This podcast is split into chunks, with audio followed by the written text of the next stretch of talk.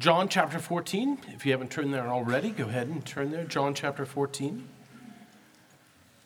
And I'll go ahead and pray.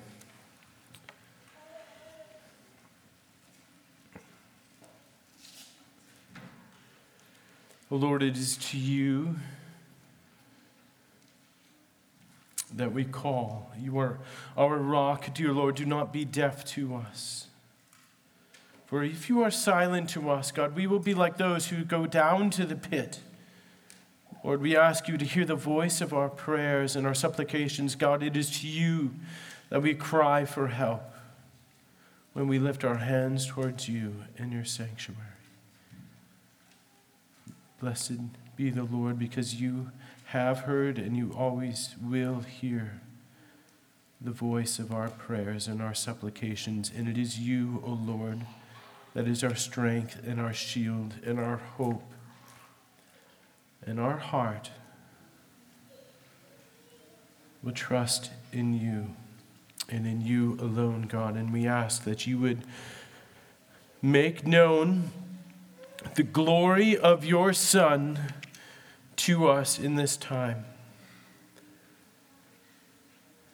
That we would trust in nothing else but in your Son. God, that we would not seek another path to you apart from your Son, but God, that we would come and joyfully lay all that we have, lay it down at the foot of the cross, lay it down before you, so that you would be glorified in all things. Amen.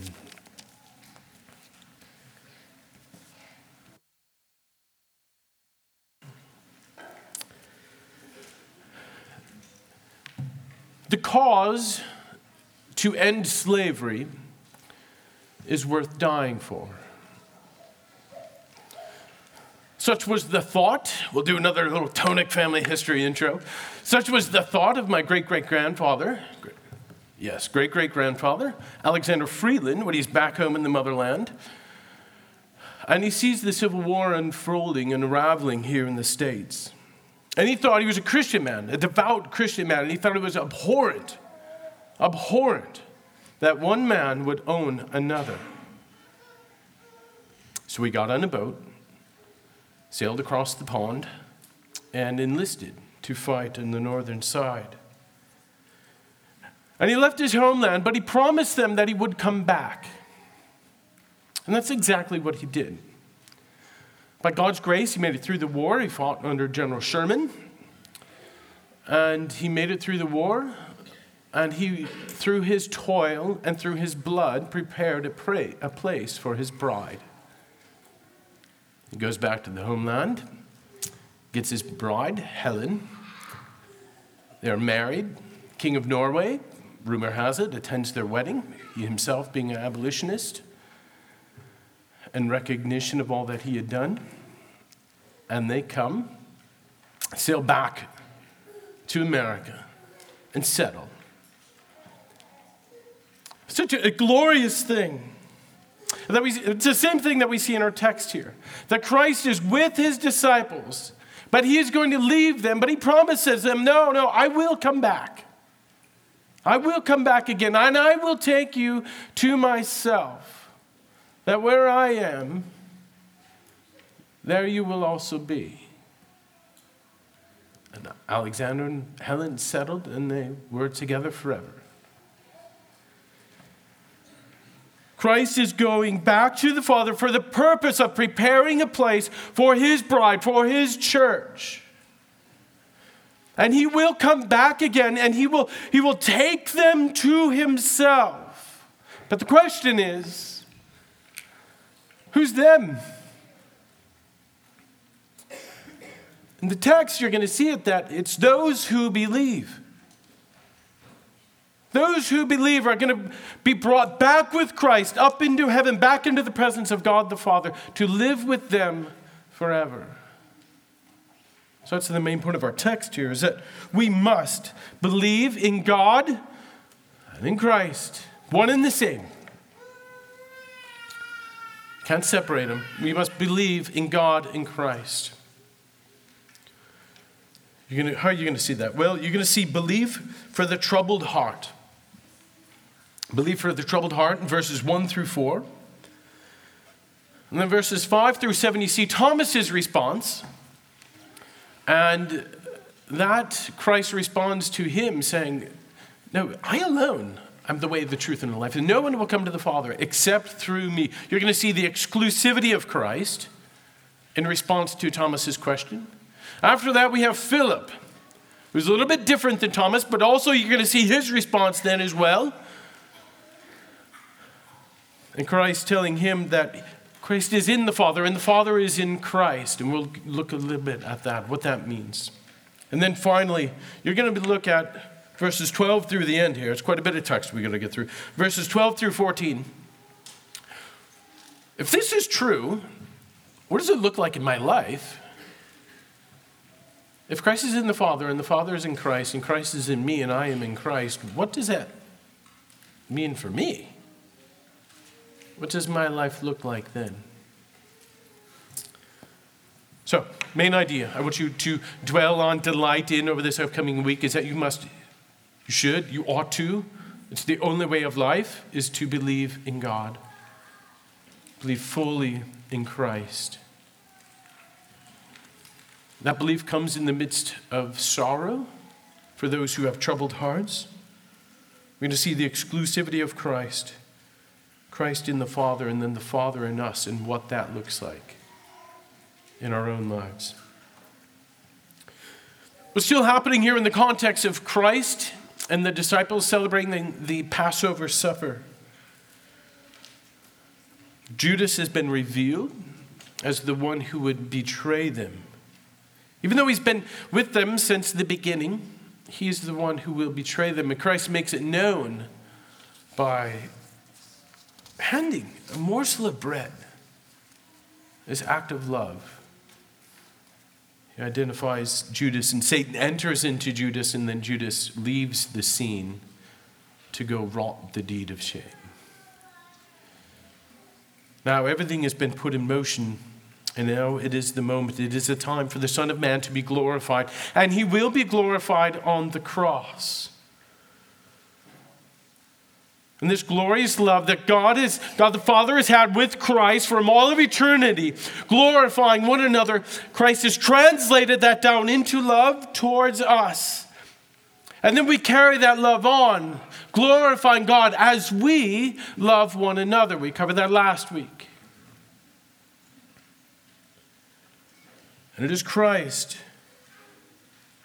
who has called them to follow him. And It is Christ who has called them to deny themselves, to pick up their cross and follow him. It is Christ who has called them to leave everything and to be with him. And though they can't leave him, he has just told them that he will leave them. So now you see the needed comfort that is here given to the disciples. All of their, everything of their hope, Christ has told them that he is leaving. And then we get to our verses for this week. Let not your hearts be troubled. Believe in God, believe also in me. In my Father's house are many, many rooms. If it were not so, would I have told you that I go to prepare a place for you? And if, and if I go to prepare a place for you, I will come back again, and I will take you to myself, that where I am, there you may also be. And you, you know the way to where I am going. How wise is Christ to, to know our weaknesses? He's still with them at that very moment, but the thought, just this lingering thought, that he will not be with them, has brought trouble into their hearts. As it should for you. As you contemplate some degree of separation from Christ, some degree of separation from God, it should cause great trouble in, within your heart. Don't grow, don't grow callous by any means. Some of you are quite fine with it. The further away, the better. Just let me do what I want. No, your heart should be troubled. It's about the only reason your heart should be troubled, is when you contemplate a separation between you and God. But for those who love and cherish and follow Christ, the very thought of Him being distant, it disassembles and deconstructs all of our hearts. So then, what's the remedy? Christ gives it to him. Let not your hearts be troubled. Believe in God, believe also in me. Christ must go, but this, this separation between them and him will be bridged by belief. It's the only, it's clear, and it's given to you in the text, and it's not some glib thing. That's your only solution is that you must believe in God, that you must believe in Christ. Your problems are the same problem that the disciples had, which isn't separation from God. How are you going to remedy that? Xanax? Is that what's going to do it for you? No. All, of our struggles with addiction, the answer is believing in God. That He is our only comfort. If we have anxiety, our only solution is a deeper and fuller and richer belief in God. All, all of counseling, I shouldn't dabble in these waters, but I'll say it anyways. All of counseling can be summed up in this Where do you have those pockets of unbelief within your life? And have the light of Christ shine in on those pockets of unbelief and root it out. Notice also what Christ is revealing. Believe in God, believe also in me. This, this idea of believing, it's, it's not as though it's new to the New Testament, but in the Old Testament, it's all about works. All about works. They had to do the right thing. No, it was always about belief.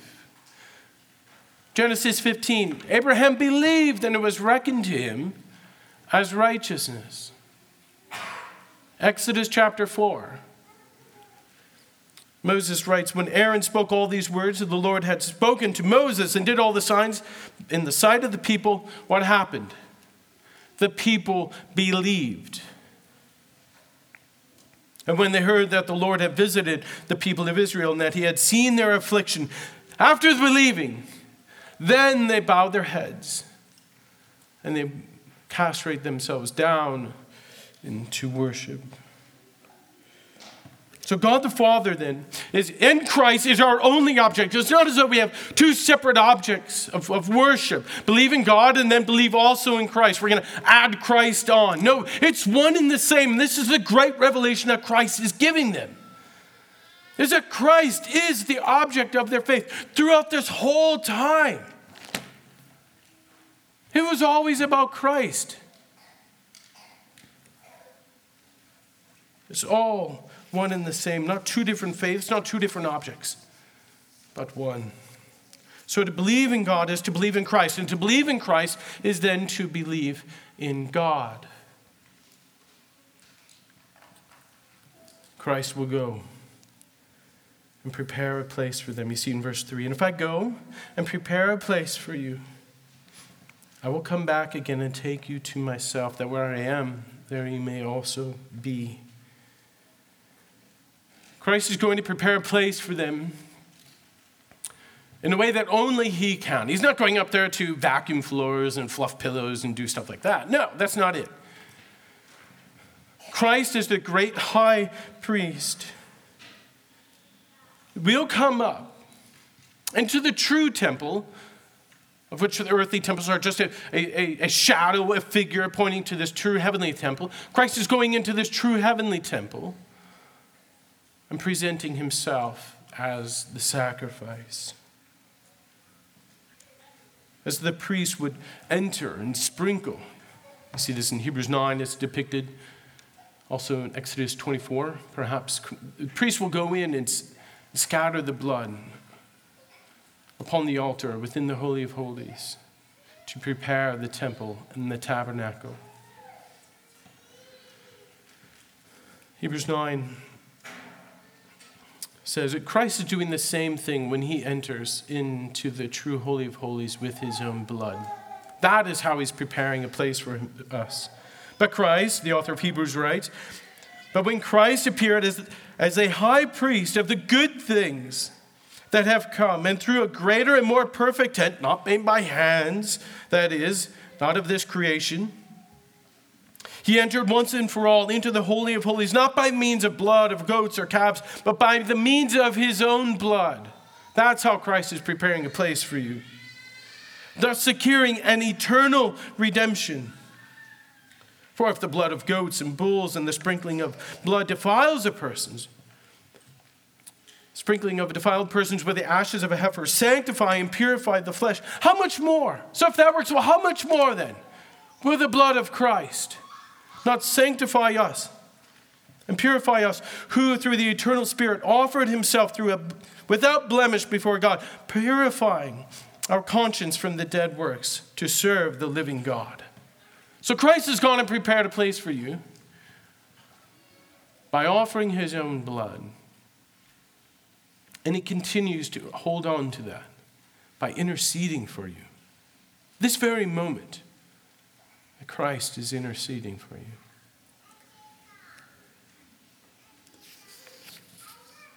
So Christ has told them that, that they must believe. But Thomas, uh, and Christ told them they must believe that he's going to prepare a place for them. And Thomas is much like me, and he doesn't quite get it. And he has a response here. And you're going to see the exclusivity of Christ. But let's look at verse 5 here 5 through 7. Thomas said to him, Lord, no, we do not know uh, where you are going. How can we know the way? Verse 6 Jesus said to him, I am the way, the truth, and the life, and no one comes to the Father except through me. If you had known me, you would have known my Father also. From now on, you do know him and you have seen him. We're going to look a little bit at, at Thomas and, and Philip, but let's look at Thomas here. Thomas, I think, is well intentioned. But you look at his response when he pointed this out to me. You look at this response, and it's, it's not of relationship. Christ is talking about relational things. Believe in me. It's, it's the relationship. I'm going to go prepare a place for you. And Thomas just kind of steps side, steps out, and goes, he just wants the process. Give me the process. Where are we going? Bethsaida? No. Capernaum? No. Okay. Galilee in general? Where are we going? We'll follow you.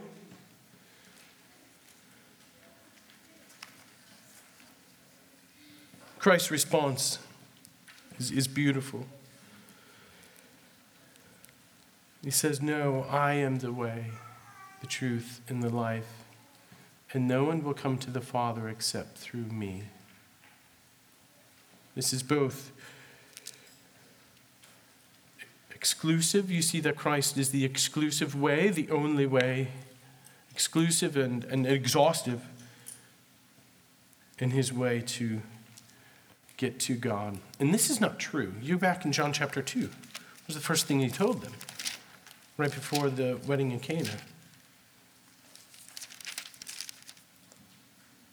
Truly, truly, I say to you that you will see the, the heavens opening and the angels of God descending and descending on the Son of Man. Christ has told them already that I am the means to go to heaven. This is not, is not new at all.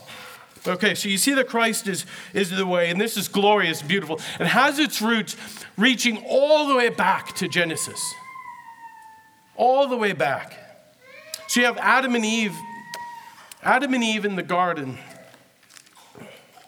And they're told, obviously, don't, don't eat of this tree of knowledge of good and evil. Don't eat of that tree. But of course, what do they do? They make a beeline, boom, right for it. There's the tree of life and the tree of knowledge of good and evil, and they can't help themselves. They don't, maybe they don't want to, they don't want to sin right away, but boy, they sure like to be tempted, right? You know what that feels like. So they just go a little bit closer, a little bit closer, and soon enough they're within close, they're in proximity and they can grasp it. Well, why not just grab it? What harm would that have? And then before they know it, they have eaten it, and they have, they have both eaten of it. They chose death over life, and they ate the fruit. And this is the result. End of chapter, chapter 3.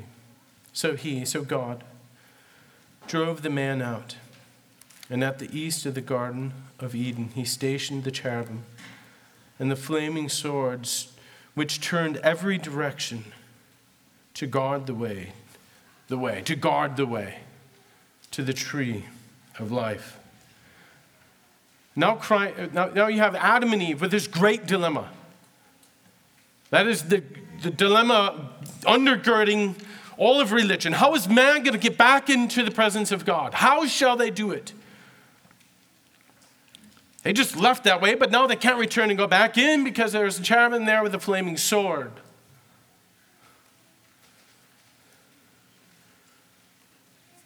Even if you can't articulate it, that's, that's, that's truly what you want, is to come back into the presence of God. Because you know where I am at isn't ideal. This isn't it. Why do you think addiction is so tempting? Even if you, you know where I'm at is not it. I'll do anything to get out of here.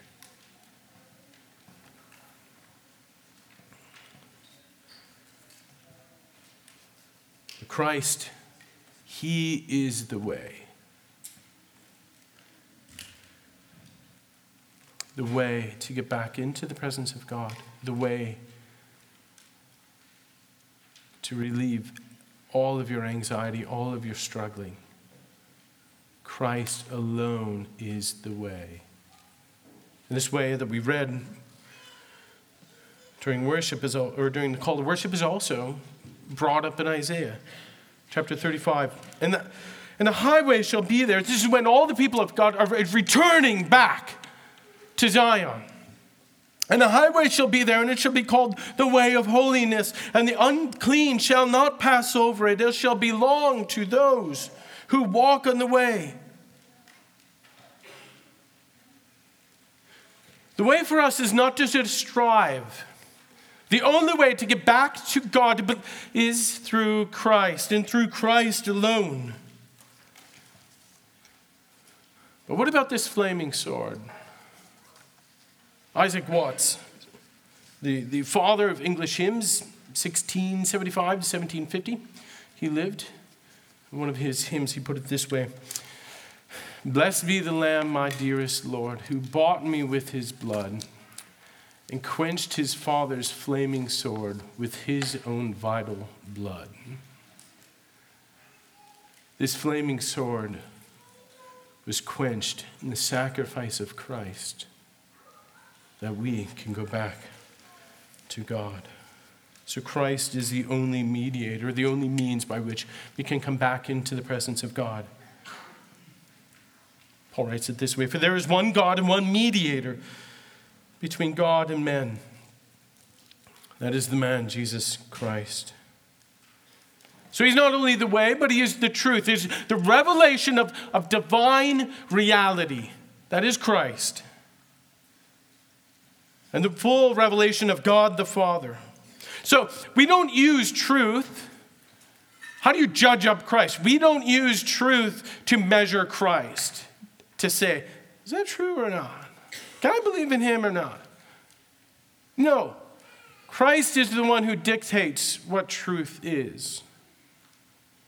So if you're doubting about Christ, realize you are not the judge of him, he is the judge of you. And he is the life. Adam and Eve were promised that the moment you eat of this tree, you will surely die. And the only antidote to death is obviously his life. In him was life, and the life was the light of men. So we've seen that Christ here is the, is the object of our faith. For you who have troubling hearts, remember that Christ is the object of our faith. And He alone is the way by which we can get back to the Father. That's it. Now we're going to see Philip's response, which is a little bit different than Thomas's. Let's read here in verse 8. Philip said to him, Lord, show us the Father. Show us the Father, and it is enough for us. Jesus said to him, Have I been with you so long, and you still do not know me, Philip? Whoever has seen me has seen the Father. How can you say, Show us the Father? Do you not believe that I am in the Father, and the Father is in me? The words which I say to you, I do not speak on my own authority, but the Father who dwells in me does his works. Believe me, I am in the Father, and the Father is in me, or else believe in the account of the works themselves. Do you notice how Philip's response is a little bit different than Thomas's? Thomas is just flat ignorance, but he's curious and wants to know. Philip, Philip's looking for a way around it, isn't he? Jesus has just said, I alone am the way. I am the way. Believe in me. And Philip goes, just come on, just show us the Father. Enough of this Jesus stuff. Okay, it's been fun with you, but come on, just, just give it to me straight. Don't cut it down, just give it to me straight. Let's see the Father. As Joel, Joel said, is he's proposing alternatives, a shortcut, a shortcut to bypass the eyes of faith.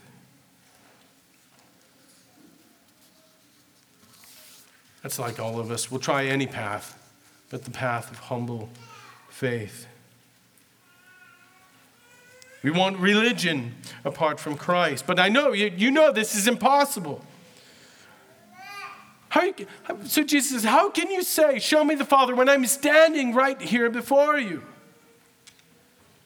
I am in the Father, and the Father is in me. All right, let's, let's look at that. One God, three persons. One God. Let's not be heretics here, okay? One God, three persons, three separate persons, one unified God. This is not a blending together of the, these persons of the, the Father, Son, and the Holy Spirit. This is not a, a blending together of these. Because he's saying, I and the Father are one. So obviously they're separate. But it's the nature, it's their essence, it's their substance. The very essence of God that makes up God the Father is the same as the essence that makes up Jesus Christ the Son. So that Christ is able to say, I am in the Father, and the Father is in me. But even if that is not enough, he says, believe on the account of the works themselves. That will surely be enough, won't it?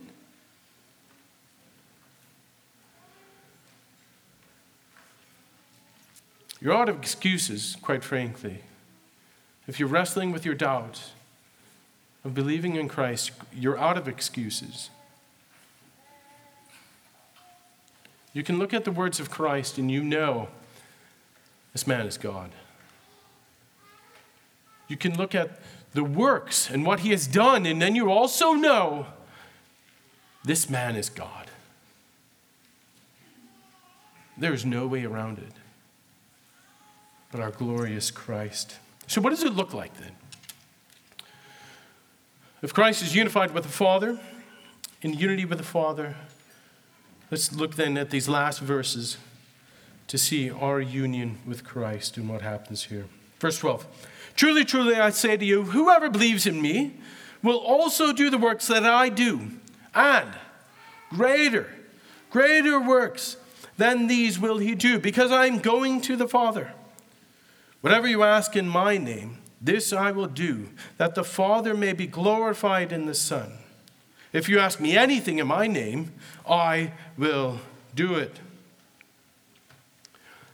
Don't get your hopes up. This isn't uh, a name it and claim it uh, prosperity. And so you can, anything you want to ask for, just tack on this, you know, in Jesus' name. And it's, you know, God's going, oh, man, he's got me. Okay, here it is. You've exposed my weakness. No, my Achilles heel to your greed. No, that's, that's not it. Think about it. Christ has just said that he is one with the Father and that the Father is, is one with him. I am in the Father and the Father is in me. What's the extension here? God the Father and Christ is in him, and Christ is doing the works of the Father. We who believe, those who are of faith, are one with Christ. So, wouldn't it make sense that the works of the Father that Christ is doing, if we are in Christ, would we not be also doing the works of the Father? Absolutely. Absolutely. So it's laid out there then before you. And you just wonder, well, what is this work? Well, skip, up, skip the chapter break, go up a couple verses, and you see what are the works they're talking about? It's just a couple breaths before. It's the same dialogue. Is that you love one another?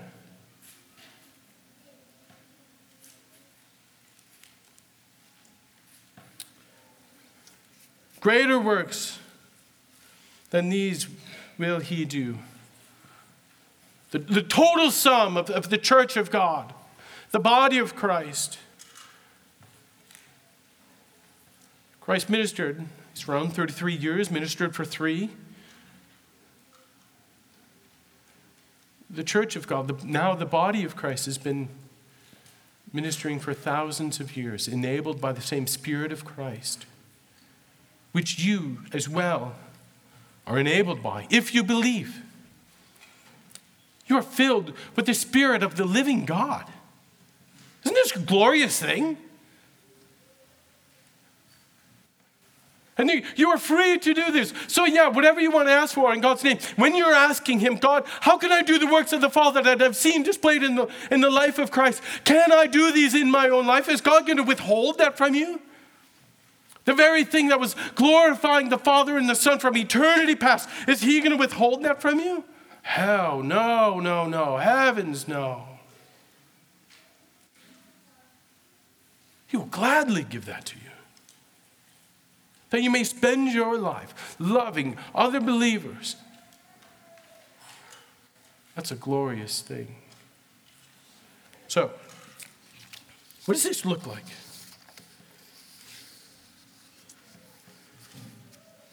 What does this look like if this is true? What does this look like? For the Spirit of God, the Spirit of Christ to work this out in my heart. Number one, it's right from the text let not your hearts be troubled. Let not your hearts be troubled. If you want to be anxious, Right now is a fantastic time to be alive. It's, it's great, right? This, this civilization, this edifice of civilization that has been around for a little while, is now crumbling before our eyes. They're going after your kids and they're not even hiding it anymore. And this religious war that's been going on for 1,400 years now is now being fought with nuclear powered uh, countries. That's great. But not your heart hearts be troubled. Several miscarriages in this church over the last couple of months.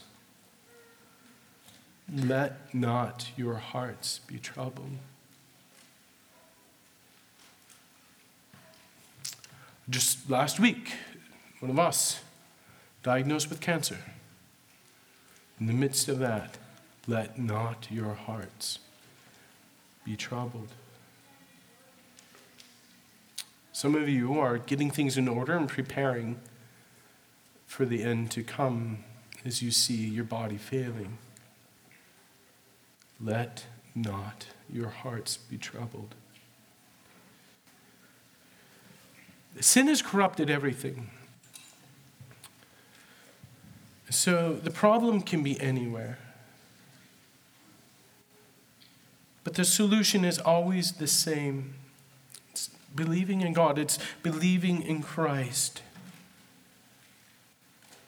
There, there can't be.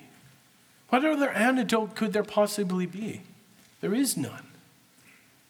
But by believing in Christ and being unified with Him and being one in Christ, as Christ is one in the Father.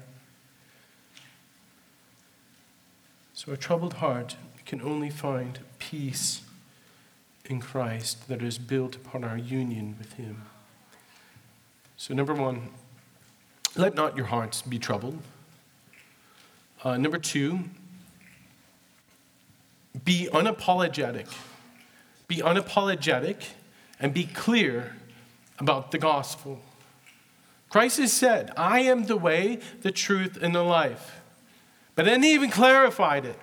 No one, no one comes to the Father except through me. Christianity is, is exclusive and it's inclusive. It's the incredibly exclusive. There is no other way but through Christ. And it's an incredibly narrow road, and it's one way, and it's only Christ. Not good works, not the 300 million gods of Hinduism, not Buddha. Buddha is a way to hell. It's not Muhammad. Muhammad is a way to hell.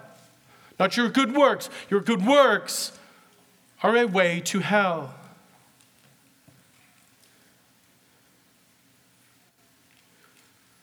Don't stand back and be silent.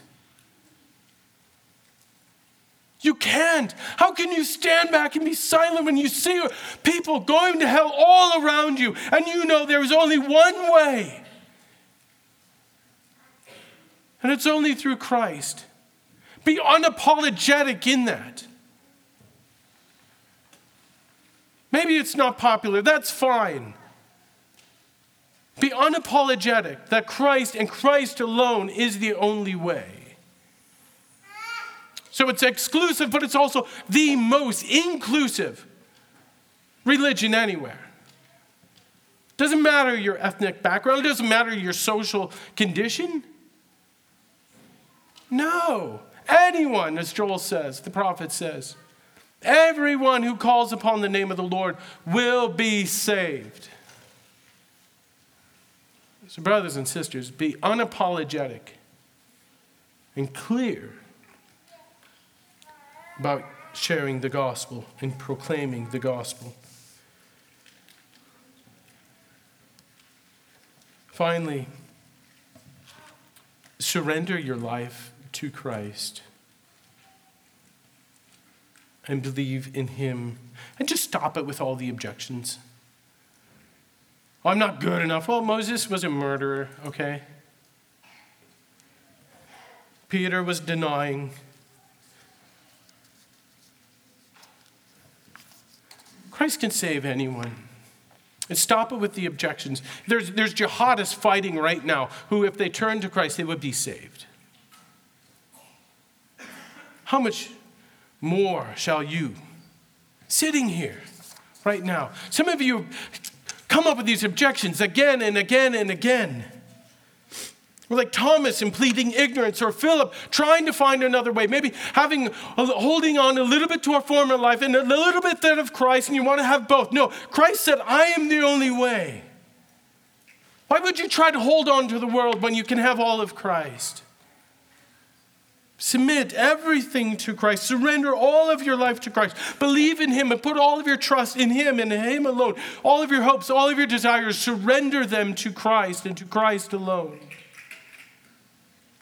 Because the only thing that matters is that He has gone to prepare a place for His people, for those who believe. And He will come back again and He will draw us to Himself, that where He is there we may also be. Let's pray.